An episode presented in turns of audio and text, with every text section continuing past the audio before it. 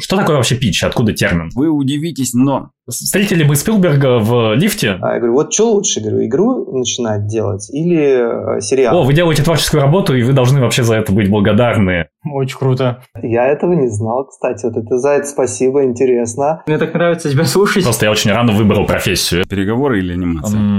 Анимация.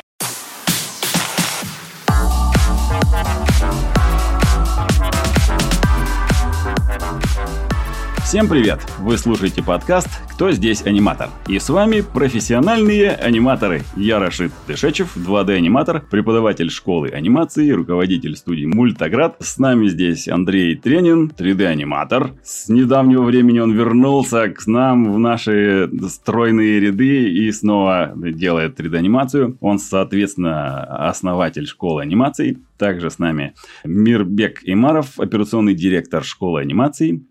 Напоминаю, что партнер подкаста animationschool.ru. И здесь мы обычно изучаем рынок анимации, следим за трендами, приглашаем специалистов. И сегодня у нас в гостях аниматор, дизайнер персонажей, сторибордист, сценарист, режиссер и креативный продюсер Павел Потехин. Он участвовал в разработках проектов для таких компаний, как Wizard Animation, киностудия друг друга, Red Medusa, которая выпустила веб-сериал The, The Three Russian Bucketeers, как я э, русское слово по-английски сказал, выговорил. Продал разработку сериала компании Союз мультфильм. А Сейчас Паша независимо пичет свои проекты международному анимационному рынку, а также развивает свои проекты. Привет, Андрей! Ты готов? Я готов. э, задать Я заслушался. первый вопрос? Я заслушался, как ты э, красиво зачитываешь, мне всегда нравится. Да, Павел, привет э, еще раз. э, И э, давай начнем сразу же с вопросом о тебе. Мы, конечно же, рассказали чуть-чуть, но расскажи на самом деле, как ты, чем сейчас занимаешься, какие питчинги организовываешь, вернее, участвуешь в них. И, ну, расскажи себе подробнее, пожалуйста. Да, всем привет, спасибо большое за приглашение на подкаст. Я буду рад поделиться опытом и, да, про все эти питчинги, в которых вообще возможно участвовать и в данное время.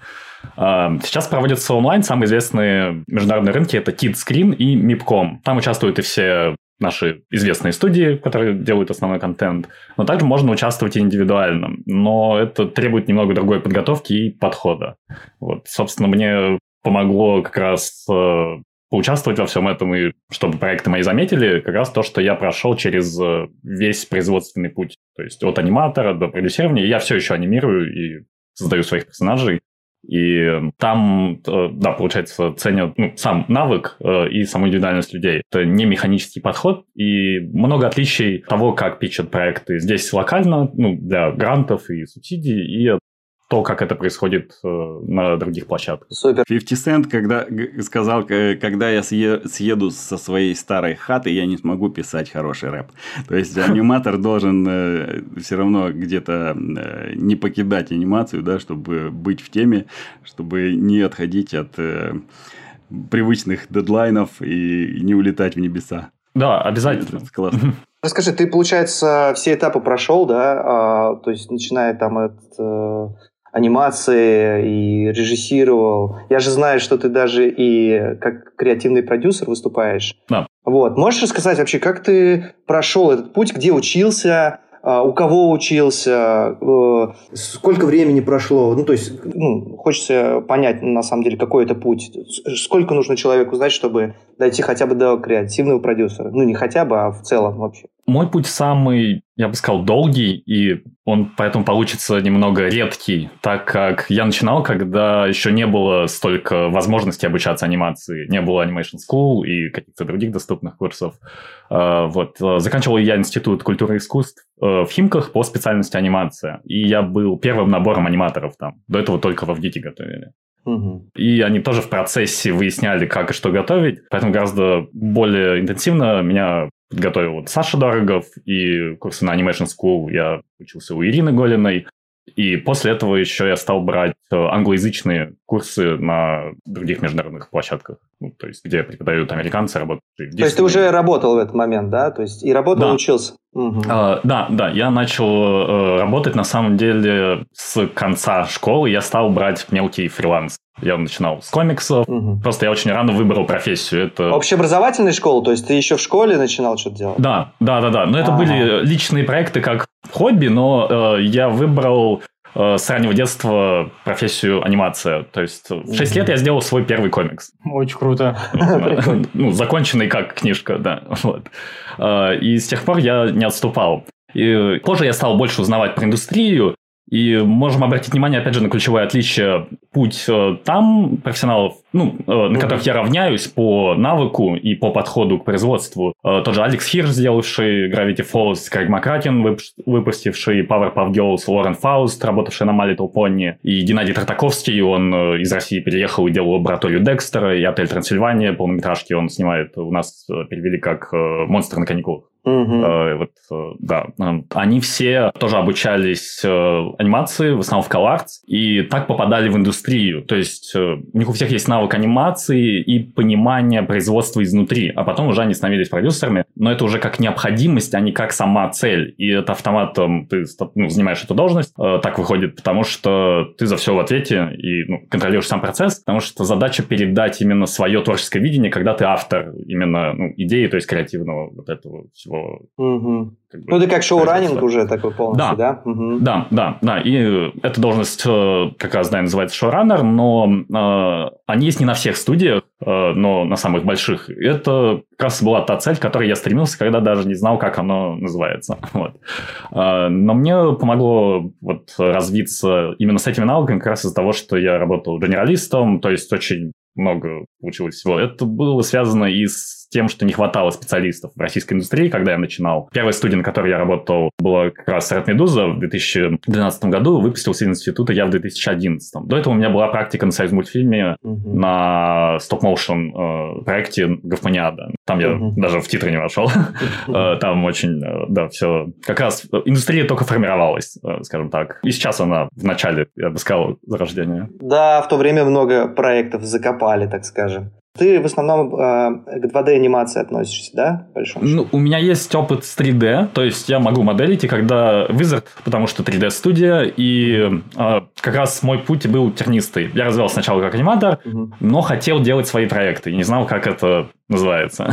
Угу. вот, и делал просто комиксы, свои сториборды, заготовки, и дальше продолжал над этим работать, но еще не зная, что с этим делать и как запустить. То есть у тебя, получается, мечта была все равно свое сделать, да, да не, не работать на производстве, а вот все-таки обучиться этому производству внутри производства и дальше все-таки свой какой-то проект запичить да. и его довести. Да, но я тогда не знал, э, как это делается, и поэтому я не разделял, что такое работа. Ну, то есть я думал, что сделать свой проект, это я и буду дальше на производстве работать, потому ага. что те те люди, на которых я э, равнялся, они, ну, у них примерно такой путь и был. То есть, что сам Спилберг, он работал оператором тоже, то есть, он снимал и потом стал режиссировать. Я не говорю, что он был оператором в фильмах, я имею в виду, что у него есть опыт э, работы с камерой лично, а не только говорить, как что делать другим людям.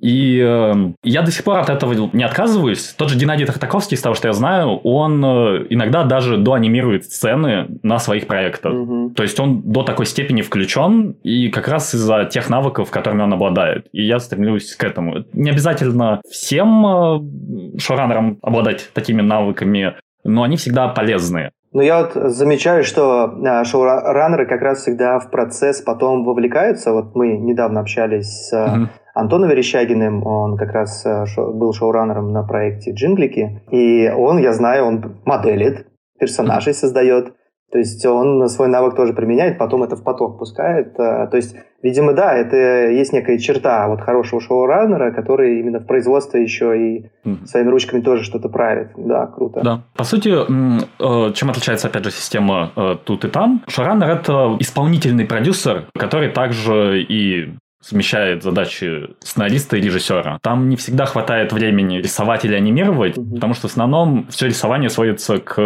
коррективам всего проекта. То есть точно нужно участвовать в создании гайдов э, стилистических, как анимировать, как именно делать этих персонажей, потому что, по сути, задача сделать библию проекта производственную, и она собирается из начальных материалов вот этой пич библии. По сути, задача стоит так, что нужно рассказать всем людям, как делать проект, как делал бы его ты. То есть, как мыслить, как ты, угу. что учитывать, и как передавать э, вот это видение конкретное. Нагрузка большая? Да, да, вот мне тоже этот вопрос был. Да, безусловно. Как не закопаться? Ну, мы это, по, это, про это еще чуть позже поговорим. А расскажи вот, э, в каких питчингах ты уже участвовал? То есть, угу. вот именно уже чистый опыт. То есть, вот дошел ты до питчингов. Да. Угу. Я участвовал в, в британском питчинге, и там был даже как мастер-класс они обучали. И mm-hmm. KidScreen, где как раз э, ну, еще больше компаний западных меня заметило. Я сейчас э, ну, не буду э, называть названия, все их знают, но так как еще пока что сделки никакие не заключены, только ведутся переговоры, и что-то заинтересовало, я именно поэтому не могу разглашать. Но общим опытом можно поделиться, что там участвуют и Disney, и Nickelodeon, и другие компании. Mm-hmm. Что стоит учесть? Есть, э, там участвуют и те, кто покупают лицензию, и те, кто ищет именно авторов тоже. Я участвовал именно как независимый по сути, продюсер и креатор, ну, угу. как они называют, э, автор разработки проектов. А наша компания обычно э, участвует именно с уже готовым продуктом, сериалом, и они ищут каналы, где бы это показать. Угу. То есть я изначально озвучивал, с чем я иду, что у меня есть, и это как раз хороший тон, потому что я видел питчи некоторых русских компаний, начинающих, и эм, они в этих питч-библиях своих э, презентациях показывали, какие классные будут у них игрушки, еще мерч. Там это считается не очень хорошим тоном на международном рынке, потому что компании и так знают, как производить игрушки и как на этом заработать, если сама идея цепляет, если она будет интересная и как-то говорить со зрителем вот, об актуальных темах. Сейчас э, актуальные темы это помимо про diversity и разнообразие персонажей, что все разные и разные mm-hmm. культурные нюансы,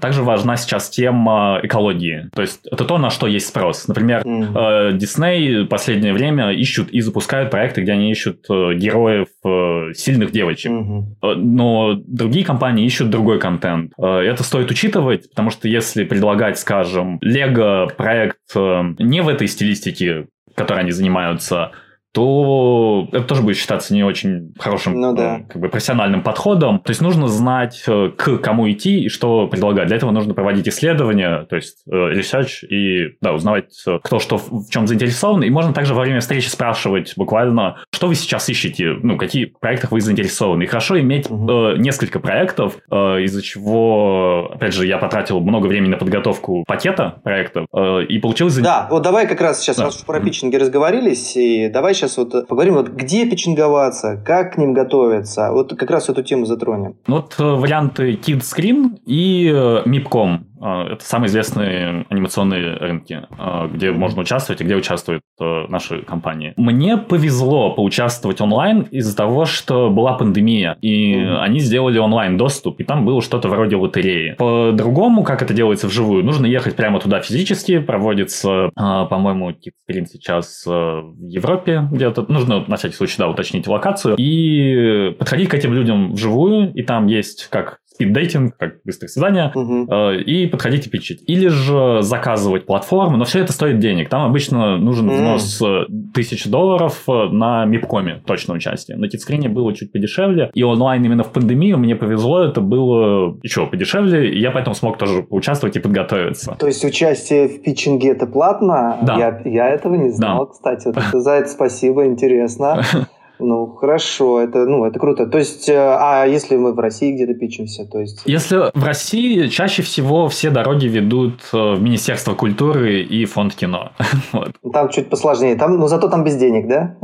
да, там э, ты не платишь за участие, но есть здесь нюансы. Чаще всего, как я заметил, государственные субсидии доверяются уже известным студиям. Угу. И поэтому здесь независимому автору сложнее запустить что-то свое, если только делать как хобби на энтузиазме или с кем-то начинать сотрудничать и подаваться через кого-то, кому доверяют. То есть у нас нет независимых компаний, которые могли бы э, свои средства вкладывать да, в э, кино? Я не могу назвать, к сожалению. Угу. Возможно, они где-то есть. Просто тот же, как считать, наши самые известные компании, которым принадлежат э, стриминги. Угу. Они, да, все принадлежат каким-то медиа-холдингам. И к ним, э, да, сложнее вот так индивидуально подойти. У них должно быть основание почему мы должны, по сути, что такое вот эта вообще сделка о продаже проекта? Угу. Любая компания и иностранная, по сути, сделка, мы доверяем вот вам большую сумму денег, угу. что вы сделали что-то. При этом надо учитывать все равно, что это не просто творчество, это работа. И из-за этого у нее есть определенные критерии, как передавать свою идею и визуально, и как это потом реализовать. Угу. Потому что иногда идея может быть очень классная, но она может быть, например, не актуальна в данный момент угу. или для данной компании. Поэтому даже если вы получаете отказы, а отказов может быть очень много, то тоже не стоит отчаиваться, так как э, это нормальный процесс,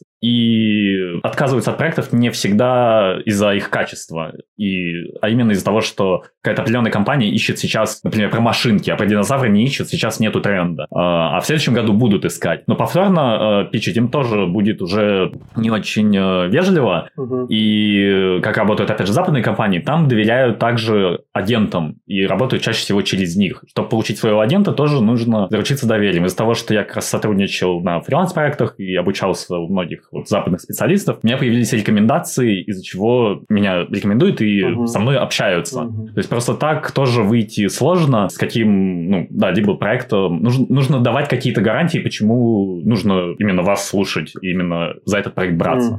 И именно это должно быть и передано в пич-библии, почему именно этот проект, почему именно сейчас, почему именно вы делаете, и почему именно мы должны за это взяться? На все эти вопросы должна ответить пич-презентация.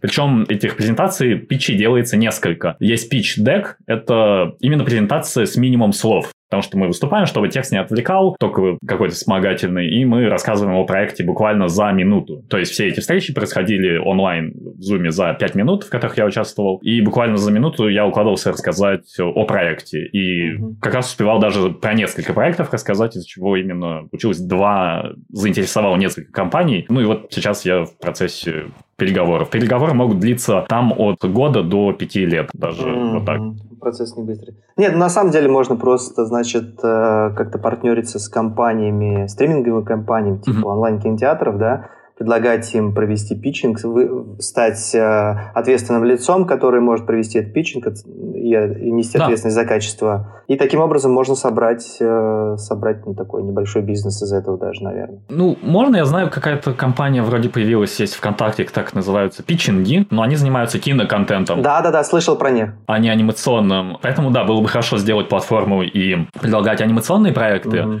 но есть нюанс. У студий, у которых уже есть ресурсы, ресурсы, у них тоже есть в заготовках много разработок. Угу. И через них, опять же, сложно пробиться, потому что к ним есть доверие. И у стримингов тоже есть запрос на определенную аудиторию. То есть какой-то стриминг-сервис будет специализироваться на контенте больше для детей, какой-то на более взрослой аудитории. Uh-huh. И взрослые проекты стоят дороже, и их тяжелее производить, особенно в России. Об этом говорят все наши специалисты в интервью, кто занимается дистрибьюцией и производством, ну, те же компании Рики, о том, что э, просто есть больше наработанных схем и понимания, как делать детский контент, поэтому делается больше детских сериалов. Делать более взрослый и дорогой – это риски. Но все можно оптимизировать. Я знаю, что часто люди в России упирают все в бюджет, ну, в то, что у нас меньше. Это не так. Можно делать классный контент за те ресурсы, которые здесь есть, но нужно по-другому организовывать процесс. Mm. Пример студия Cartoon Saloon э, в Ирландии. Эта студия организована пятью людьми. Э, я лично Тут общался... мы сейчас уже про продюсирование да. говорим как раз, да? Да. Ага. да. Угу. Процесс да. это пайплайн или процесс запуска,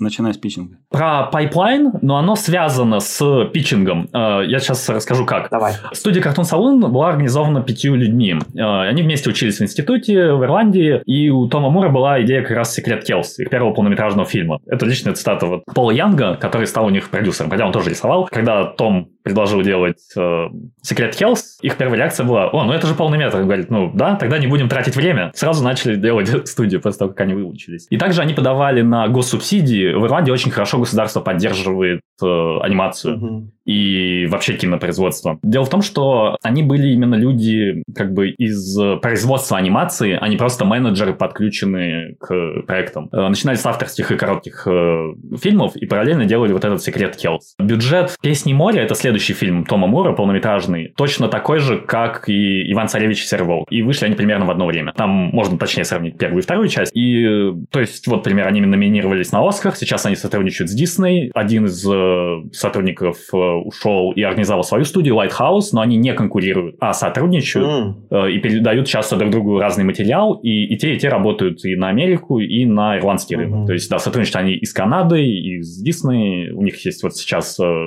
школа викингов, шагов э, проект, который идет на европейский рынок. То есть реально развиться, но загвоздка в том, как организован процесс и распределяются и задачи, и, собственно, зарплаты. В российской анимации есть э, нюансы, которые стоит решать. Mm-hmm. Вот я бы так сказал. Но если mm-hmm. оставаться в сфере питчингов, в этой категории mm-hmm. вопросов, то есть получается легче подготовиться к питчингу за рубежом и получить там деньги, чем в России? Это разный путь, я бы сказал. Э, просто я изначально разрабатывал проекты, которые мне было интересно, для немножко старшей аудитории в России, где некоторые идеи, которые я придумал, их просто сложнее реализовать. То есть, когда вот я продал проект «Союз мультфильму», э, я учитывал нюансы нашего рынка и производства, то просто то, что я предлагал иностранцам, это более дорогие и сложные проекты для реализации здесь. И чтобы реализовать их здесь, нужно больше ресурса. И сделать это независимо, ну, вот лично мне сложнее. А сотрудничать с нашими студиями, они тоже не все сейчас готовы рисковать и делать вот эти более сложные и взрослые проекты. То есть в этом нюанс.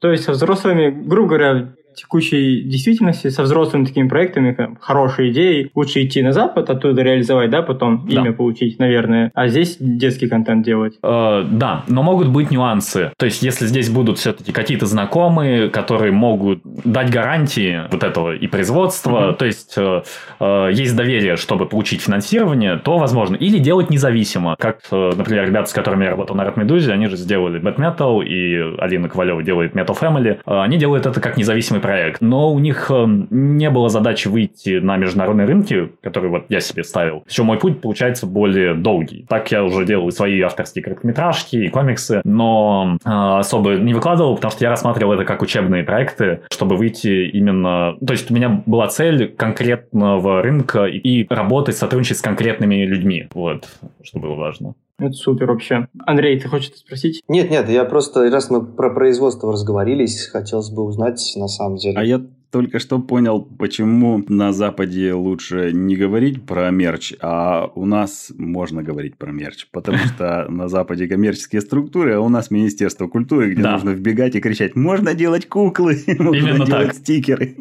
Да, именно так, да. Да, а как тогда доходы от проектов э, получают? То есть, вот ты пропичил, да, то есть, тут нужно тоже, наверное, продумать. Э, да. Как бы, как бы... Угу. В этом есть тоже нюанс, э, когда происходят договоренности. Сначала они рассматривают проект. Если он нравится, тогда уже нужно в, в западной системе подключать менеджера и, и юриста. В, в России, когда я договаривался, люди удивляются, когда ты подключаешь юриста, потому что в России привыкли, что это конфликт. Но это не конфликт, и я всем рекомендую заключать договора именно с юристами, тем более угу. такие о, о авторских правах.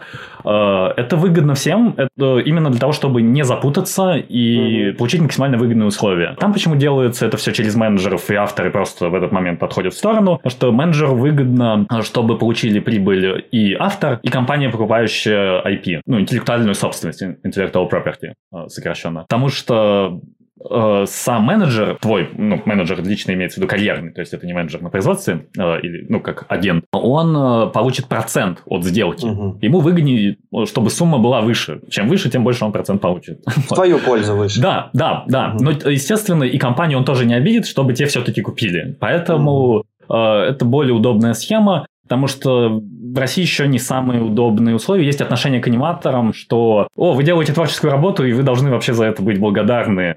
Но там помнят, что это работа, и все-таки бизнес, э, и да, чуть другое отношение э, в этом плане. Ну, просто, наверное, у нас еще пока молодая, наверное, еще не развитая индустрия, поэтому все еще не выстроены эти процессы. Да, но у нас же еще помимо мультфильмов есть игры. Вот игры, по-моему, да. получше себя чувствуют. Да, с играми определенно получше. Вот я сотрудничал с э, компанией PlayRix, и сейчас разрабатываю тоже по своим проектам делаю спрайты, чтобы потом санимировать и сделать Спрайты, демки. спрайты, скажи, что спрайты да. такое? А, э, спрайты — это э, анимация, которая используется в игре. То есть э, цикл бега, прыжка. Я сейчас сосредоточен на 2D направлении, но у меня есть понимание 3D, когда как раз э, мы говорили про 3D анимацию, я работал на Wizard Animation. И mm. как раз вот на своем фильме, тоже там на 3D-шном э, полнометражном фильме. Поэтому у меня есть понимание. И еще, когда я заканчивал школу, я ходил на курсы по 3D Max в МФТИ. Но они были коротенькие и да, гораздо больше, опять же, прокачали онлайн курсы с иностранцами. Понятно. А ну ты не питчил игры, кстати? А, пока нет, э, но есть мысли об этом. Э, то есть я как раз сейчас взвешиваю, стоит ли это сделать как независимый проект или угу лучше будет найти издателя. То есть это, когда будет э, готовый прототип, можно уже будет серьезнее об этом подумать, и я буду как раз э, спрашивать тоже консультации, что еще тоже мне очень сильно помогло. Э, я всегда не боялся спрашивать совета у тех, кто уже делал то, чем я занимаюсь и к чему стремлюсь. Вот. Ну да, сейчас, в принципе, срастается как-то и мультфильмы, и игры в одно. Да. Поэтому, мне кажется, можно какую-то свою историю упаковать, наверное, в игру, да, ну то есть не фильм сделать, а игру, может быть, квест какой-то или какая-то... Стань креативным продюсером, от аниматора до продюсера будешь Да, да, да, но двигаться, просто... да, вот так вот. Да, карьерная такая лестница. Такую штуку делают э, Toonbox Stake My Muffin. У них какой-то симулятор э, стартапера или что-то такое они делают. Ну да, я как-то подходил, кстати, по-моему, к разработчику игр на CG-венте честно говоря, забыл, как зовут. А я говорю, вот что лучше, говорю, игру начинать делать или э, сериал? Он сказал, ну, если ты, говорит, из анимации, начни с сериала, а потом по мотивам игры можешь сделать э, игрушку уже. По-разному, я бы сказал тоже. Пример, э, например, Cuphead, они начинали с игры. Потом Netflix сделали сериал. Uh, и также есть, uh, ну, обратная сторона, как, ну, и также Sonic сейчас анимирует тоже новый сериал. И некоторые, наоборот, да, начинают с мультсериалов, потом переходят в кино, как игры про Человека-паука и всех остальных Мстителей и, другие. То есть э, можно и так, и так. Снова зависит от э, ресурсов, которыми обладает ну, конкретный человек. То есть э, я имею в виду понимание индустрии, потому что пич э, э, везде Э, все равно нужно готовить вот эту пич-библию даже в играх. И она отличается. Что такое вообще пич? Откуда термин? Термин берется из э, бейсбола. Пич – это подача. Угу. Презентация игры должна учитывать то, почему это будет интересно как игра и как в нее играть. То есть учитывать сам геймплей. Э, сериал анимационный, он должен учитывать движок. И в сериале нужно привести пример эпизодов, но привести их так и пропичить, чтобы было видно, что ты можешь еще придумать. То есть там считается готовым проект, если ты можешь еще 100 эпизодов с закрытыми глазами придумать. Если еще не можешь, то значит проект еще не готов. Или если звезды сошлись, да, так, чтобы там был конфликт, мотивация, мир, да. герой правильный, да, и тогда оно все возможно в любую сторону двигаться. Да, да, да. А я все думаю, что не делают тогда а, какие-нибудь комиксы, да? То есть это, по сути, уже не анимация, просто картинки, uh-huh. но а, завязаны на геймплей. Ну, то есть, к примеру, это вообще чат-бот, который тебе выдает картинки, и ты выбираешь, как, как поступить в итоге там в каких-то связках. Есть. Есть такие? И эти игры популярны. Да-да-да, есть, они популярны, называются как э, Visual Novel. Есть э, те, которые я видел, но не играл, которые буквально как книга, и от этого угу. ты выбираешь, да. получается, там разный путь есть, угу. зависит от того, какой выбор ты сделаешь. И э, один, одна из игр э, с таким жанром, совмещение с пазлами, которая мне нравится, это Ace Attorney. Э, на Nintendo начиналась изначально выпускаться игра про адвоката. Это как бы комедийный детектив. Ты расследуешь дела и защищаешь людей в суде, он тыкает пальцем и кричит objection, и mm. с ней очень много мемов, и аниме даже сняли не так давно. Я просто подумал, а что бы не сделать свой собственный комикс э, и э, по, по, по нему э, сделать бота? Просто в Телеграме. То есть ты входишь в этого бота с сайта, на котором все описано, что вот это такой-то комикс, красивый сначала, да, ты кликаешь, переходишь, начинаешь его читать, но все мы же все равно сидим в да. чатах вечером, а перед сном можно читать книжку, а можно листать вот так вот у бота, вернее, не листать, а нажимать на кнопку next, next, next, да. допустим, следующую картинку, и в итоге тебе нужно будет сделать выбор. И ты таким образом проводишь вечерок не за игрой, а вот за да, Даже в текстовом комикса. режиме это будет работать. Да. Да, Даже да. В текстовом, ну, в текстовом режиме, мне кажется, устаешь читать, а когда у тебя картинки, они еще классные, может быть, они хорошо отрендерены. Вы удивитесь, но недавно я обнаружил для себя подростковую сейчас новую волну. Угу. Они берут, к примеру, WhatsApp, Telegram, переименовывают контакты и начинают общаться между собой как герои сериала. И потом mm. это выкладывают в YouTube, и другие это читают и смотрят, там миллионы просмотров. Представляете, в текстовом режиме разгоняют как бы, ну, э, live. Как бы. Они сценарий пишут в реальном времени, получается. Да. Да, круто. Слушай, а где идеи брать вообще? Ну, то есть, вот у тебя, я знаю, много очень разных направлений. Как ты, откуда ты их черпаешь, где ты их подсматриваешь? Лучше всего, самый лучший источник на самом деле это жизнь.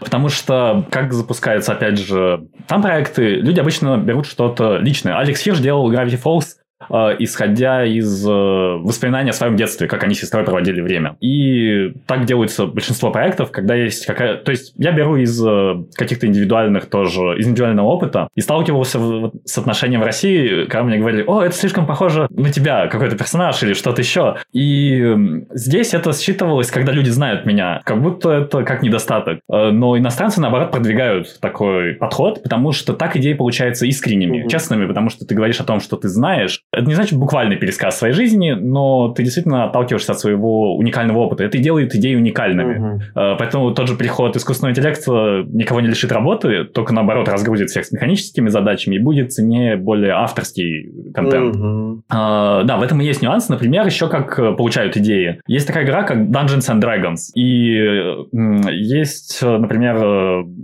команда э, актеров озвучки э, англоязычных, и они устраивают стримы своих игр. Угу. Они так записывали, записывали, получились э, целые как бы истории про их оригинальных персонажей, но вот в сеттинге фэнтезийном есть эльфы, Э, вот этом подземелье драконов. И они сняли сериал э, э, Legend of Vox Machina на Netflix. И точно так же сделает Дэн Харман. Он автор сериалов Community и Рика и Морти. И он делает Harmon Quest. И, по сути, это запись в реальном времени, как он перед публикой со своими друзьями играет в настольную игру Dungeons and Dragons, и так они придумывают сюжет, и для шоу отдельно анимируются потом сцены которые они озвучивают в реальном времени играя. То есть э, Dungeons and Dragons хороший стимулятор для креатива и драматургии как раз. Ну ты все продал, теперь вот. буду, буду искать играть. Круто. Ну, то есть мы говорим о том, что э, в принципе могут повторяться некоторые идеи, да. Часто да. бывает так, что говорят, что они в воздухе витают. Представим, что я пришел и на пичинге оказался такой же парень с похожей идеей. Как в таких случаях? Вот, э, в этом и есть, вот. Э, поэтому стоит отталкиваться больше от жизни. То есть, э, например, Рад Секрельска придумывал типа in the Age of Wonder Beasts. Он говорил много раз, что это его версия ходячих мертвецов Walking Dead. Там персонажи в постапокалиптичном мире, но они все милые мутанты, кто атакует наших главных героев. И это и есть уникальный вот этот авторский спин, то, что они называют. Угу. То есть, твоя версия уже известной темы. И это и важно. То есть, может быть, э, история про космос, еще что-то, но как Спанч Боб. Он э, именно такой уникальный из-за того, что автор Спанч Боба увлекался подводной живностью и подводным плаванием, и поэтому получился вот Спанч Боб. Э, можно другие подводные проекты делать, но не у каждого будет персонаж вот губка. Угу. Также я, я отталкиваюсь часто, например, от сказок. Потому что мне интересно... Э... Надо не губку Боба делать, да. а бо- Бобку Губа. Да. И все.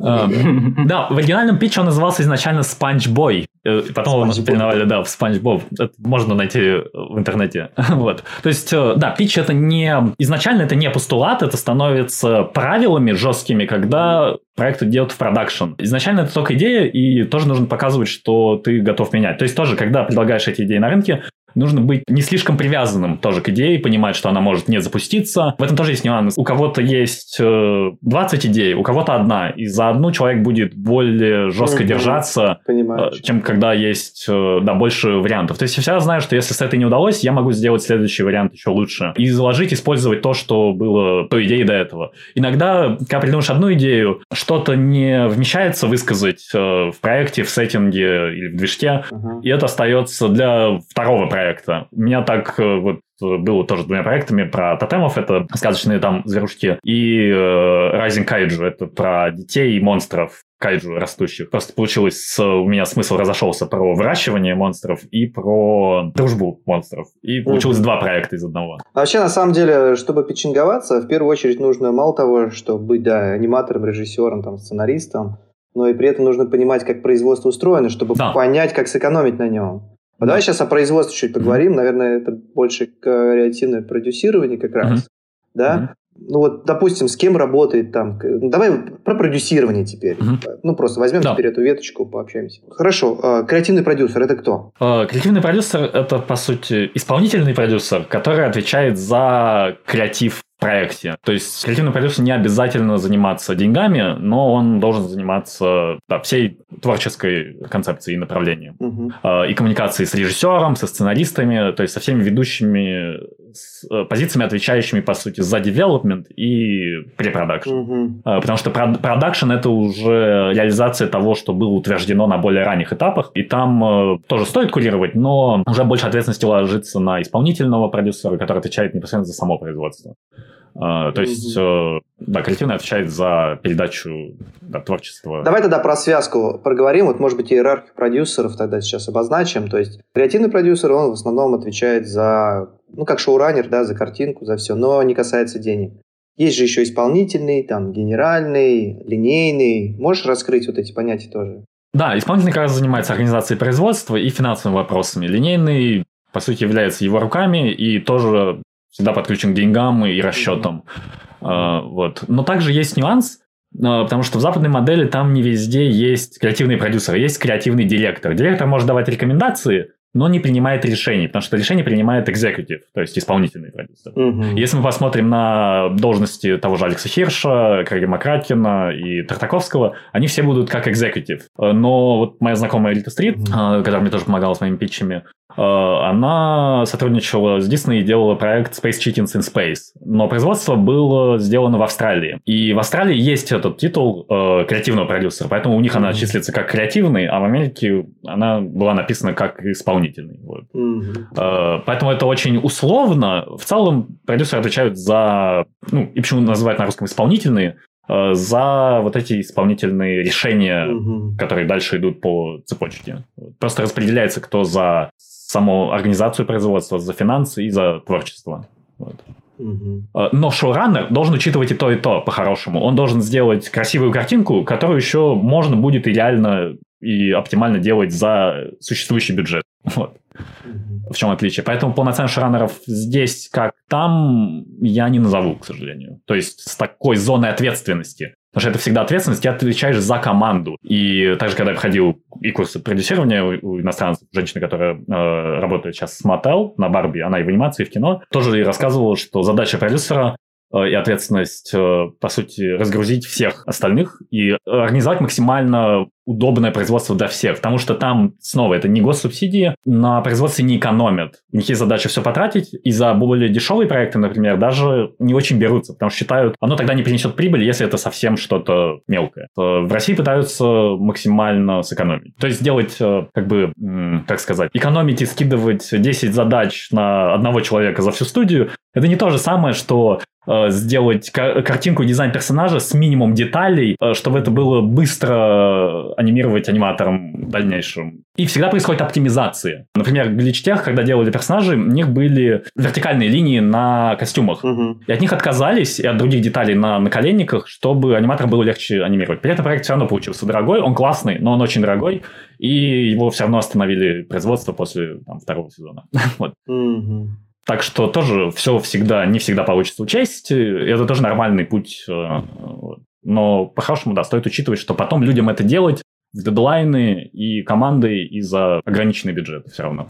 Это и есть роль продюсера. Да, это стоит все учесть, да, да.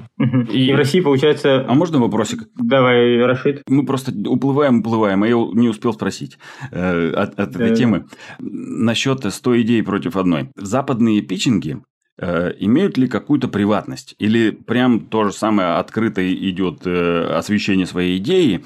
Э, я насчет того, что, к примеру, вот ты сказал, да, что э, человек, у которого одна идея, он за нее держится и бедный боится э, кому-то рассказать, показать, он все деньги в нее бухал, а другой, допустим, который как из пулемета, да, стреляет этими проектами, э, синопсисами разными, э, часто встречаю таких людей, говорят, пусть, пусть у меня украдут, будет популярно, у меня еще 100 таких, да, еще и э, мне в плюс пойдет. Насколько сильно э, нужно держаться за идею? Наск... Вот, к примеру, я никогда не жалею свои идеи, я всегда их рассказываю, но пару идей превратились в проекты, которые у меня свистнули, прямо скажем, и они не пару, больше. И я радуюсь за них, что они получились, у меня не хватило денег столько вбухать в них. Я как бы смотрю на, на свою идею, которая воплощена э, с экрана, и как бы честно радуюсь, как бы. Но вот все-таки вопрос, насколько приватно и насколько стоит держаться за свою идею, и где грань э, того, что можно э, открыто освещать и рассказывать про нее. Ну, это стоит... Э, отличный вопрос. И стоит от, отталкиваться от, э, как бы, от своих индивидуальных ориентиров, э, готовности проекта, я бы вот так сказал. То есть, как сейчас устроен именно западный рынок. И я знаю случаи, где приведу потом на русском, как это было здесь, здесь, где свистнули проект. Пример он есть публичный. Не мой проект. А, вот. Э, на западном рынке сейчас особо не воруют, потому что это невыгодно. Он очень завязан на репутацию. То есть, э, если у тебя есть рекомендации, или если кто-то узнает, что кто-то что-то своровал, с тобой просто не будут сотрудничать. Хорхе Гутьеррес, например, делал э, книгу жизни, полнометражку. И он делал сначала на DreamWorks и рассказывал, что это, э, на DreamWorks это был вариант э, сделать рэп-мюзикл в Нью-Йорке. Он не хотел так делать, потому что у него все идеи очень мексиканские, и это его выделяет на рынке его творчество. И не получилось. Рэп-мюзикл. Да, да, и, и, и фильм, ну, как бы не получился. И они его закрыли. В итоге Хорхе отдали права на эту идею, и он спросил, э, я не помню, кто у них тогда был глава, в общем, он спросил, почему вы мне отдаете идею? Он говорит, ну, потому что ты сейчас ее получишь, и потом ты расскажешь, какой я был хороший. Ну, вот. ну глава студии. И к нему еще пойдут, естественно. То есть там все завязано на репутацию, и проект, даже если их э, купили, и они не получились. Так было со Star против сил зла. Сначала она разрабатывалась на Nickelodeon, потом ее выкупили Disney, потому что Nickelodeon посчитали, что это не совсем их направление, поняв это в процессе разработки. То есть так даже тоже происходит. Но легче всего на Западе питчинговать, если ты сотрудник студии, потому что у тебя есть уже доступ uh-huh. напрямую к продюсерам, Э, в России, в принципе, это везде работает, я думаю, так же. Э, потому что тебя знают, тебе проще подойти. Э, вот, то есть, ну, искать, вот я у вас сделал вот это, вот это, у меня есть вот такой проект. Я знаю, что сейчас тоже наши студии начинают проводить внутренние питчинги проектов, и уже некоторые проводили. Но я не знаю, на каких условиях, потому что ну, я один раз, как бы, да, вот уже заключил сделку, дальше я решил двигаться более независимо и пытаться связываться, да, с международным рынком, где немножко другие правила Могут э, стрелить, есть всегда риски, но просто именно там, как мне тоже говорили, нужно потом будет быть благодарным, если Дисней у тебя что-то сворует, потому что ты потом сможешь их засудить. Вот в чем дело. Свое все равно получишь. Только хотел сказать, что э, результаты и э, как бы питчинг как-то фиксируются, документируются, да, что вот это да. твоя идея, вот так, такого-то числа да. ты презентовал. Мы можем перейти к теме еще, как себя тогда защитить, э, быстро озвучить. Угу. Перед отправкой питчи западным компаниям э, мы тоже подписываем договора о неразглашении, из-за чего я ну, не могу все названия и, и проекты называть, какие были отправлены и что с ними как происходит, пока оно в подвешенном состоянии. Также происходит, да, подписи документов о неразглашении о том, что не будет претензий, если они у тебя что-то своруют. Также. Да. Но при этом есть защиты. У них есть гильдия сценаристов, туда можно отправлять pitch-библии, сценарии и получать регистрационный знак, как копирайт, э, на определенный срок. Я так сделал своими проектами. В России как можно себя защитить? Можно тоже либо зарегистрировать копирайт, но это стоит тоже денег. Там это тоже стоит. Но в гильдии, по-моему, чуть ли не 25 долларов отправить свой файл, и у тебя будет на него как бы сертификат с номером. В России тоже можно, но самое надежное в России обычно делают, отправляют самим себе посылку закрытую. Письмо с, со штемпелем, да. Ее нельзя потом открывать. Да. Дата там есть. Да, да, да, да. Сам, сам себе отправляет. Это музыканты часто так делают, пишут ноты, распечатывают, отправляют себе письмо, и только обязательно оно должно быть э, с сургучом запечатано, на котором э, стоит дата отправления. Тогда получается да. это как доказательство, потому что письмо в Российской Федерации как бы считается документом, и ты да. можешь его на суде предъявить. Да, так защищаются все материалы. Ну, у нас все, у нас все как-то проще, э, не, не дотягиваем мы в юридическом плане, конечно, до западных вот этих всех стандартов. Ну, э, да. Когда еще вопрос будет у меня по теме питчингов? Ты упоминал pitch deck, это же документ, получается как раз который ты отправляешь. Да, pitch deck презентация, pitch библия это именно документ э, более подробный. Вот, смотри тогда, сейчас расскажешь про это. Как вот, подготовить этот документ или как готовиться до отправки, что нужно собрать, из чего там должны стоять документы, презентация, вот такая структура. Я не говорю прям все расскажи нам, угу. но да, если да. вдруг... Как я коротко озвучил про того же Спанч Боба, должен быть понятен движок, точно должен быть логлайн э, сериала, и иногда пич может быть э, сделан даже чуть ли не из одной страницы. Э, но это снова есть Э, разные уникальные как бы идеи. То есть, например, вот доктор Макстаффин очень классная идея, которую можно продать за одну страницу. Э, это как доктор Хаус, но для детей. Девочка лечит игрушки. То есть уже понятен движок, что, чем она будет заниматься, достаточно будет только логлайн. То, что они называют. Она их лечит, но если они не выживают, она их хоронит в садике. Мой подход э, прорабатывать максимально подробно. То есть я прописываю героев и логлайны эпизодов, и описываю, на какую аудиторию рассчитан, какие у меня гарантии, какая команда может быть подключена, кого э, я могу позже подключить, э, и максимально, что я ищу. Э, просто вопрос, э, э, все-таки этот пич отправляется, или изначально вы встречаетесь и презентуете вот вживую? Э, от этого много зависит. То есть сам документ может быть менее подробным, если ты можешь много всего рассказать. Но снова быстро. Потому что вот ребята, Соня Горе, с которыми мы тоже учились, они подавали проект про ежика, в Анси, и он был собран, по сути, из материалов тизера. То есть там не была такая подробная проработка, как у меня, но был понятен движок, и тизер максимально демонстрировал, о чем проект. И он тоже много интереса получил. То есть есть, да, нюансы, но обязательно вот этот движок, логлайн, в чем суть? Э, сам легкий логлайн и пич Спанч Боба – это оптимист в мире пессимистов, по сути, про него. И... Круто. Да. Очень круто, да. Прям так рас раскладываешь всем по полочкам. Мне, мне так нравится тебя слушать.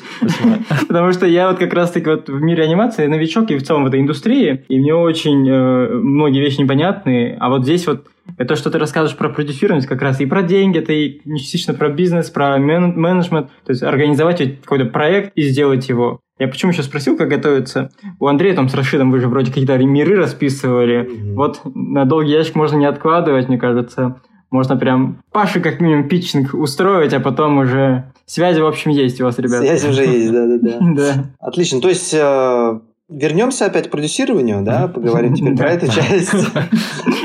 Логлайн, э, прости, можно э, спросить? Логлайн, да. я так понимаю, это э, краткая, одним предложением выраженная суть сериала, правильно? Да, но он обязательно должен описывать, э, э, кто, где, с кем происходит действие и в чем э, движок. Ну, то есть, девочка а... хоронит игрушки. Это логлайн? К сожалению, нет, я потому что... Андрей предложил. Да-да, я понял.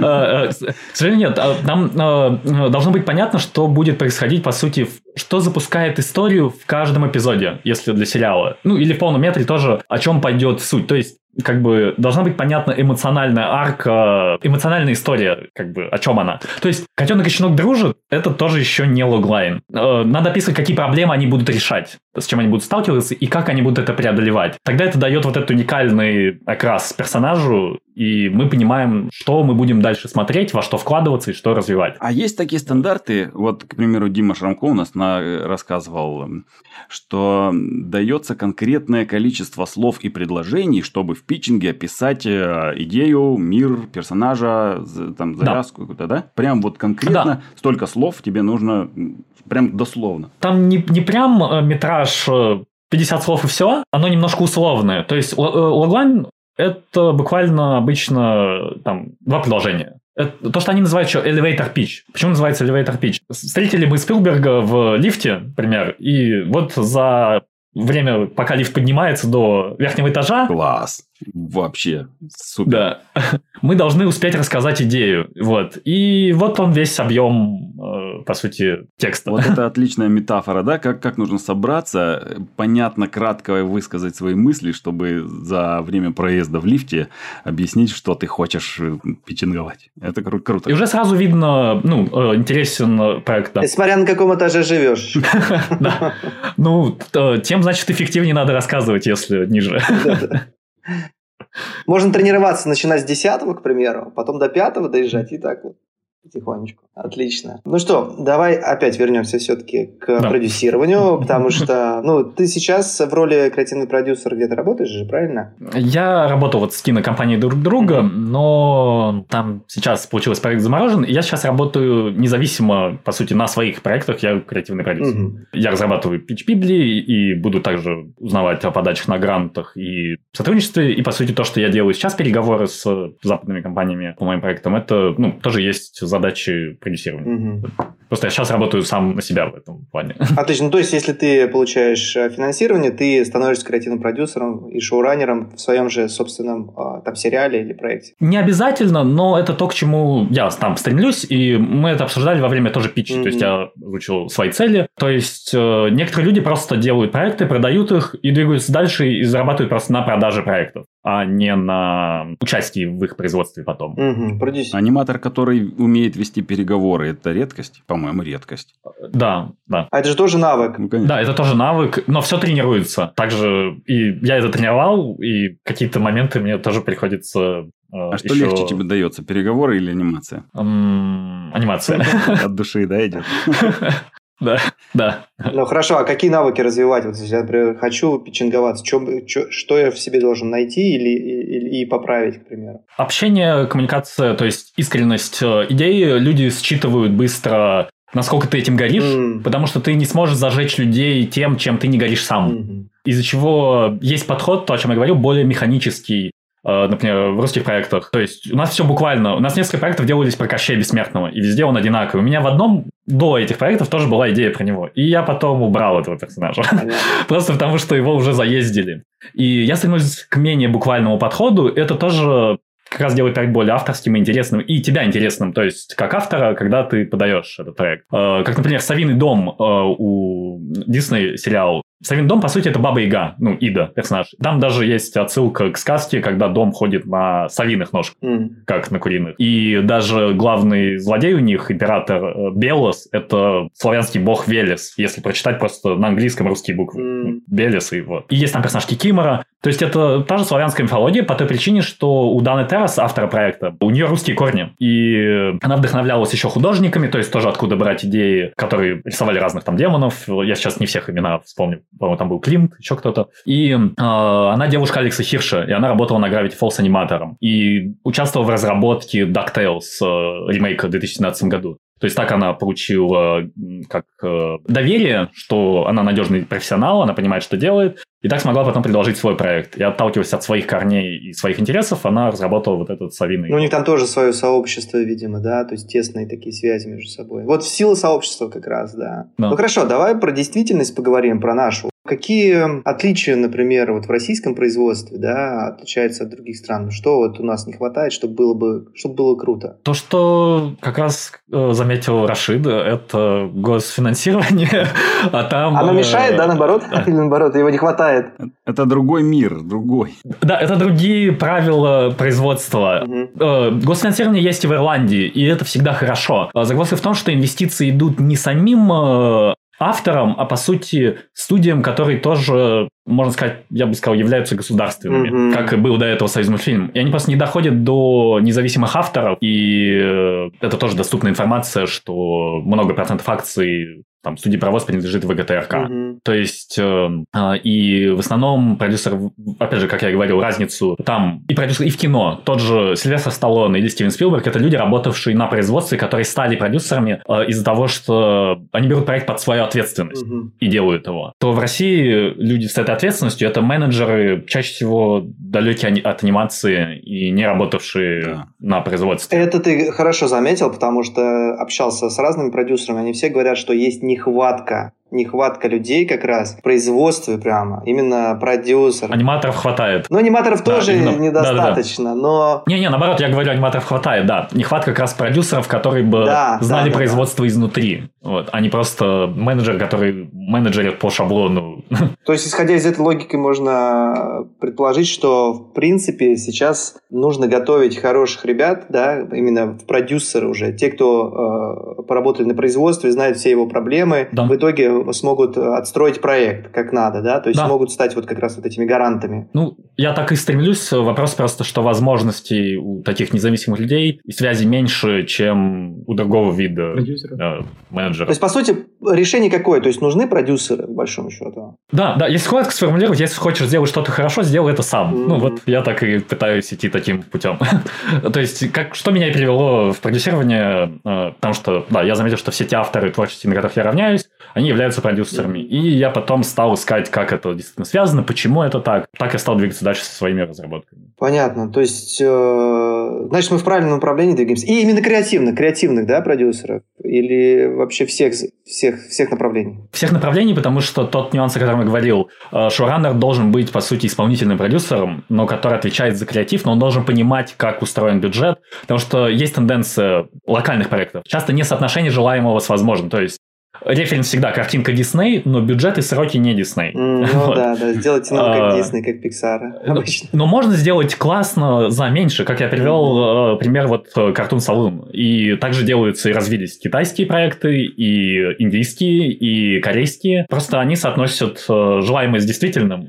И потом можно повышать планку, это не проблема. Mm. Просто, да, сто... из-за этого и стоит делать свое, и чем оно будет отличаться, и почему оно будет классно именно в таком формате. То есть, поэтому я сказал, я разделил свои проекты, которые попроще я пытался делать тут, и а посложнее на другую платформу. То есть сейчас есть проект, который я делаю независимо там про телемок, посмотрим, что выйдет с местными как раз грантами, он опять более локальный, и минималистичный, он все еще как бы будет не дешевый для производства. Это не значит, что он супер дешевый. Он просто будет укладываться в более маленькие сроки, которые обычно здесь у нас. Mm. И они диктуются каналами, когда они принимают контент, чтобы показывать. Отлично. То есть есть вот эти нюансы. То есть, получается, креативный продюсер, он работает в паре, наверное, да? То есть как, как, как да. между... С кем, вот, например, я креативный продюсер, с кем я буду взаимодействовать на производстве? Исполнительным продюсером точно, с режиссером и сценаристом. Ага, это вот как раз есть борт, вот да. эта команда, да? Да, mm-hmm. да. Но э, хороший креативный продюсер в западном понимании, который будет шоураннером, он будет сотрудничать со всеми лидами. Потому что в этом и есть термин шоураннер. Он, э, ну, как бы делает вот этот забег всего проекта, всего шоу, ты человек отключаешь, проект встанет. Э, этих людей все равно можно заменять и заменяли. Лорен Фауст ушла, например, с My Little на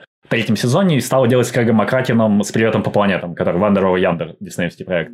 А, но она уже разработала, была вот эта Библия, за два сезона сформировалось производство и творчески, как решать проблемы. То есть, например, как э, вот в Гамболе э, они не используют э, фронтальный ракурс. То есть Гамбол всегда только в три четверти существует. Типа его фронт это чуть-чуть сдвинутая мордочка угу. к центру, но Взгляд. сам силуэт это всегда три четверти. Да, и это правило, которое прописывается, потому что я сталкивался тоже с хорошими даже проектами в разработке, когда м- аниматоры не знали, как анимировать э, персонажа, то есть не знали по какой логике, не в смысле не знали, как анимировать, анимировать, а в смысле именно какой логике придерживаться, какие ракурсы у него выгодные, какие невыгодные. Вот это все прорабатывает креативный, но нужно учитывать, опять же, ресурсы, что учитывает исполнительный. И поэтому, да, хороший раннер, он учитывает и то. Но расчетами потом, да, занимаются уже люди, конкретно отвечающие за деньги. Но это, говорю, условности, которые могут перераспределяться. Если ты не успеваешь, тебя всегда могут подстраховать, и кто-то заменить, кто вот рядом отвечает за вот такие задачи. А конкретно анимацию, допустим, тайминг персонажа, ну вот, ну вот как он mm-hmm. движется, да, сколько кадриков у него там брейкдаун, сколько там, что это кто делает? Тоже шоураннер? Нет, нет, нет, э, это делают аниматоры, лид аниматором за этим следит, и есть еще там специальность э, режиссер анимации, который отвечает как раз за стилистику, то есть, если мы возьмем Черепашек Ниндзя, Rise of TMNT, Э, сериал был очень лимитированный, и... но, это... но все выстроено, вся анимация на ключах, она классная. Да. Э, просто было ограничено производство бюджетом, и сделали так. Сейчас они сделали полнометражку, где сфазовано гораздо больше. Но за стиль, что он будет именно такой, отвечал, да, во-первых, шоураннер, что, ну, как бы это его творческое видение, оно совпадает с тем, что он придумал. И в тот же момент он работает и разрабатывает эту стилистику с уже вот с режиссером анимации, который следит, как это работает, э, именно Animation Director. У нас на что-то прилежала на Дин, э, она как раз была режиссером анимации на Little Pony. Угу. И утверждает он, соответственно, да? Да, да. Все, вся анимация проходит э, через него как утверждение, и у них есть еще этапы контроля качества в пайплайне. Э, пайплайн можно найти в интернете Infinity Train, как устроено действительно производство и чем отличается здесь. Еще разница в том, что э, западное производство делает у себя препродакшн development чаще всего, а продакшн отдают на аутсорс, то есть в Канаду, в, в Индию или Корею. То есть это тоже отдельное направление, отдельное направление студии и отдельная организация тоже рабочего процесса. То есть весь креатив э, западные компании держат за собой собой. А продакшн э, они, да, дают, но контролируют все равно. И делают его поэтому максимально точным. То есть тот же storyboard, он может быть более условный, если ты все делаешь внутренней командой. То есть более uh-huh. огурцы. А если ты это даешь в Индию, нужно делать все материалы так, и почему готовят все эти гайды. Лишние вопросы отсечь. Да, чтобы, да, да, ты должен учитывать э, такой mindset, что тебя точно поймут не так. Как э, закон, закон Мерфи есть. Э, если что-то может пойти не так, оно пойдет не так. Ну, чтобы перепроверить. Здесь точно так же. Перестраховываешься, и это улучшает коммуникацию как раз. Да. Но тогда препродакшн перетягивает на себя 65-70% вообще всего. Да, да. И они очень много вкладываются в препродакшн. Э, отличие опять России. В России development часто соединяют с препродакшном. Из-за этого конфуз и проекты сырые и прорабатываются в процессе. 99%. Да, да, да. да. Поэтому для этого как раз нужны вот эти pitch-библии не просто, как э, у нас делают э, режиссерская экспликация. Этого недостаточно. Э, то, о чем я искал, что pitch-библии учитывают, как вообще этот проект будет жить. Будь то полнометражный, игровой или комикс. Это как бы универсальная презентация, которая может подойти для разного медиа. Просто нужно учитывать нюансы рынка и к кому ты идешь, и какой проект предлагаешь. От этого будет меняться формат. Ну, то есть, что в полном метре не будет эпизодов. Или если это авторский комикс, если сериальный, то там будут примеры выпусков. Если нет, если это разовая история, то тогда будет она как-то коротко описана и показывать, почему она будет тоже продаваться. Потому что, опять же, это снова работа, это этот бизнес продаж, по сути. Понятно. То есть э, люди э, из производства вырастают в э, креативных продюсеров, да, то есть да. в большей степени это вообще люди, которые хотят сделать свое кино, да. Да, ищут путь, как это сделать, а, поэтому они попадают на производство, и далее им просто не хватает, может быть, некоторым знаний, некоторым связей, если говорить про Россию. Ну, давай обрисуем, может быть, просто какой вот идеальный путь к профессии креативного продюсера может быть вообще в идеале? Ну, то есть, например, в России. В идеале... Давай про... именно в России. Как это можно сделать? Это вот в России сложно. Мировой мне проще описать. Это как Алекс Хирш. Лучше всего поступить в Коллардс. Давай тогда мировой, а потом попробуем придумать, да. как можно у нас сделать. Окей. Адаптируем, да. Да, да. Да, лучше всего поступить в Коллардс, потому что это школа, основанная Диснеем, и специально люди там проходят практику в студиях, и они попадают mm-hmm. в студии. То есть, туда приходят именно студии на выпуск, и набирают себе специалистов. Угу. И также заметили Алекса Хирша, и он, ну, и сказали, предложи нам проект про питчи, и он предложил, э, собственно, Gravity Falls. Это самый вот идеальный путь. Э, вот. Но в Коллардс очень сложно поступить, особенно из России. И я об этом поздно узнал довольно, вообще о существовании Коллардс. Из-за чего мой путь более тернистый. Самый, как сказать, идеальный в России сложно назвать, так как многое формируется. Скорее, есть независимый путь, это просто сесть и делать, как делают вот ребята с Metal Family. Угу. Но снова зависит от цели цели, куда ты хочешь с этим попасть. Э, они хотели просто сделать свой проект, и вот выкладывают его на YouTube. У... Моя цель была именно выйти на международное сотрудничество. Поэтому я меньше выкладывал, э, но очень много разрабатывал. И из-за этого получается нюанс немножко еще, что меня знают люди в производстве, иностранцы, но я публично менее известен из-за этого. А Colors он онлайн? Colors, к сожалению, не онлайн. Это институт в Америке, то есть, в Калифорнии. То есть нужно отстраивать школу так, чтобы она была тесно связана с производством, с каким-то там в, там, в России, к примеру, если мы про русскую школу говорим, да? Да, я знаю, что так пробуют делать с вот институт Синергия, школа, по-моему, вот, э, который э, Бондарчук открыл, mm-hmm. Федор. И, то есть, что-то такое пытаются делать, но, опять же, сейчас загвоздка в том, что люди именно с производства мало к этому подключены. Все еще нету пока самой вот этой системы, экосистемы, как готовить и передавать, и куда передавать. То есть, mm-hmm. люди еще немножко формируют это. Поэтому здесь сложнее назвать идеальный путь. Он будет пока что в ближайшее время все еще тернистый, учитывая как бы экономическую сейчас составляющую, еще будет сложнее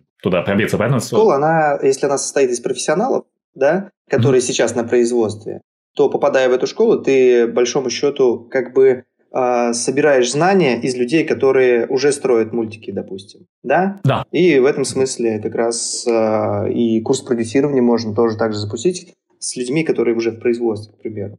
Да. Как ты красиво подвел, да. Я подвел, я подвел, я знаю. Просто я подвел к тому, что да, у нас тоже стартует курс по продюсированию, и он будет включать в себя как раз и креативные, и исполнительные, и линейные продюсирование, да. И э, в этом смысле Павел тоже возьмет на себя роль преподавателя, вот.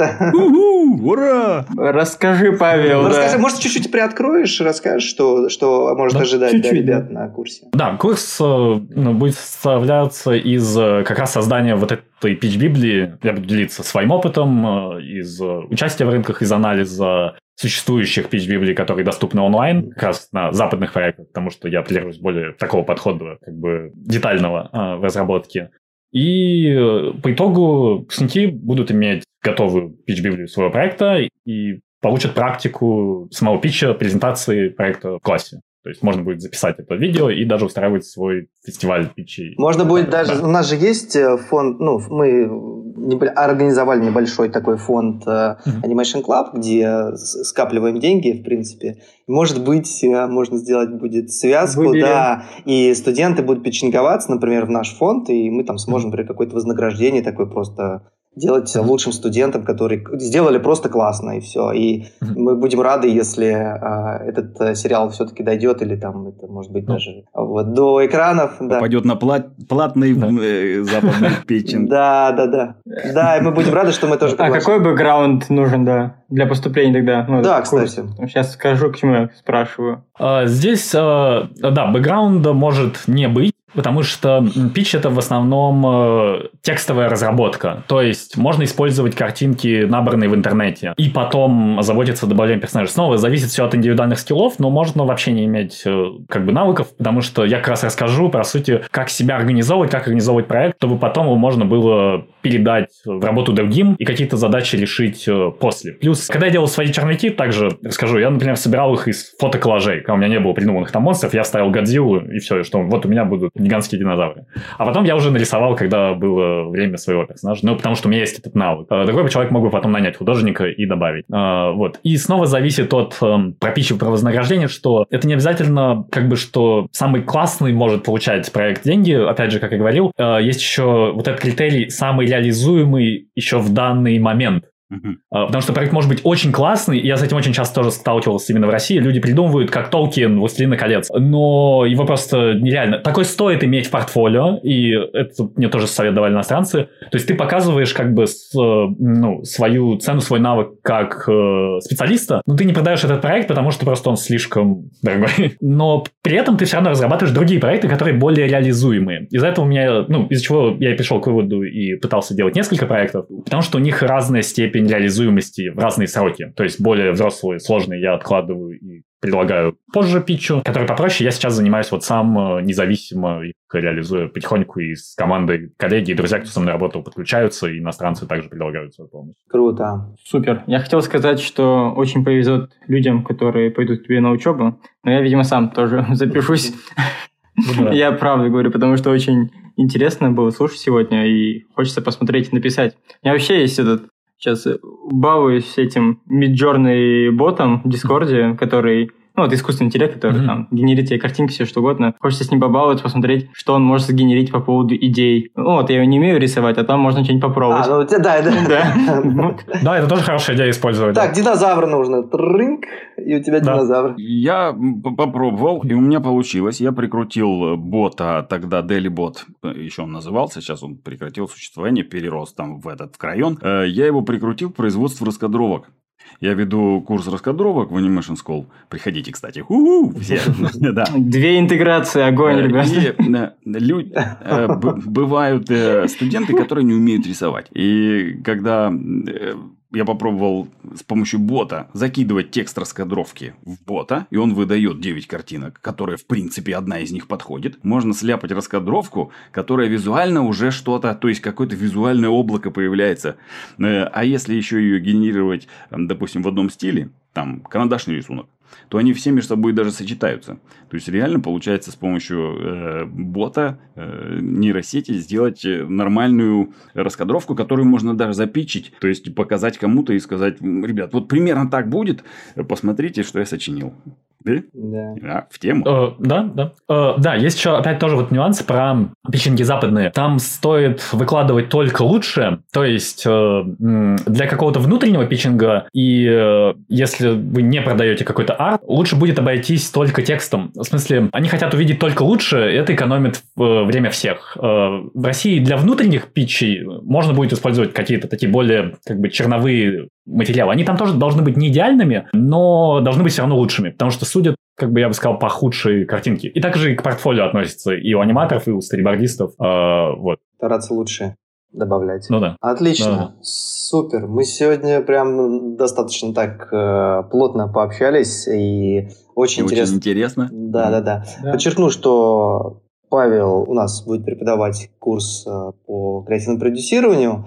И у Павла есть огромный бэкграунд как раз и много опыта в профессии. Он начинал с анимации, и режиссуры, и сценарист, и раскадровщик, и в 3D может, и да, и понимает, как... Можешь без, без подготовки приходить на уроки. Да, да, и понимает, как устроена вообще индустрия изнутри и снаружи, и в разных странах, поэтому я очень рад, что мы пообщались сейчас. Спасибо тебе большое, что пришел. Спасибо большое, да. Ну, спасибо большое. Тоже рад был всех видеть. Паша, спасибо. А на этой ноте мы завершаем наш выпуск. Сегодня у нас, еще раз напомню, в гостях был аниматор, дизайнер персонажей, старибордист, сценарист, режиссер, креативный продюсер Паша Потехин. Спасибо большое нашему уважаемому интересному гостю. А с вами были Андрей Тренин, Мирбек Имаров, Рашид Дышечев, а также по традиции передаем привет бывшему ведущему Николаю Худякову. Привет-привет! Напоминаю, что партнер подкаста animationschool.ru это был подкаст «Кто здесь аниматор?». Анимация это круто. Оставайтесь с нами. Всем пока. Пока. Пока.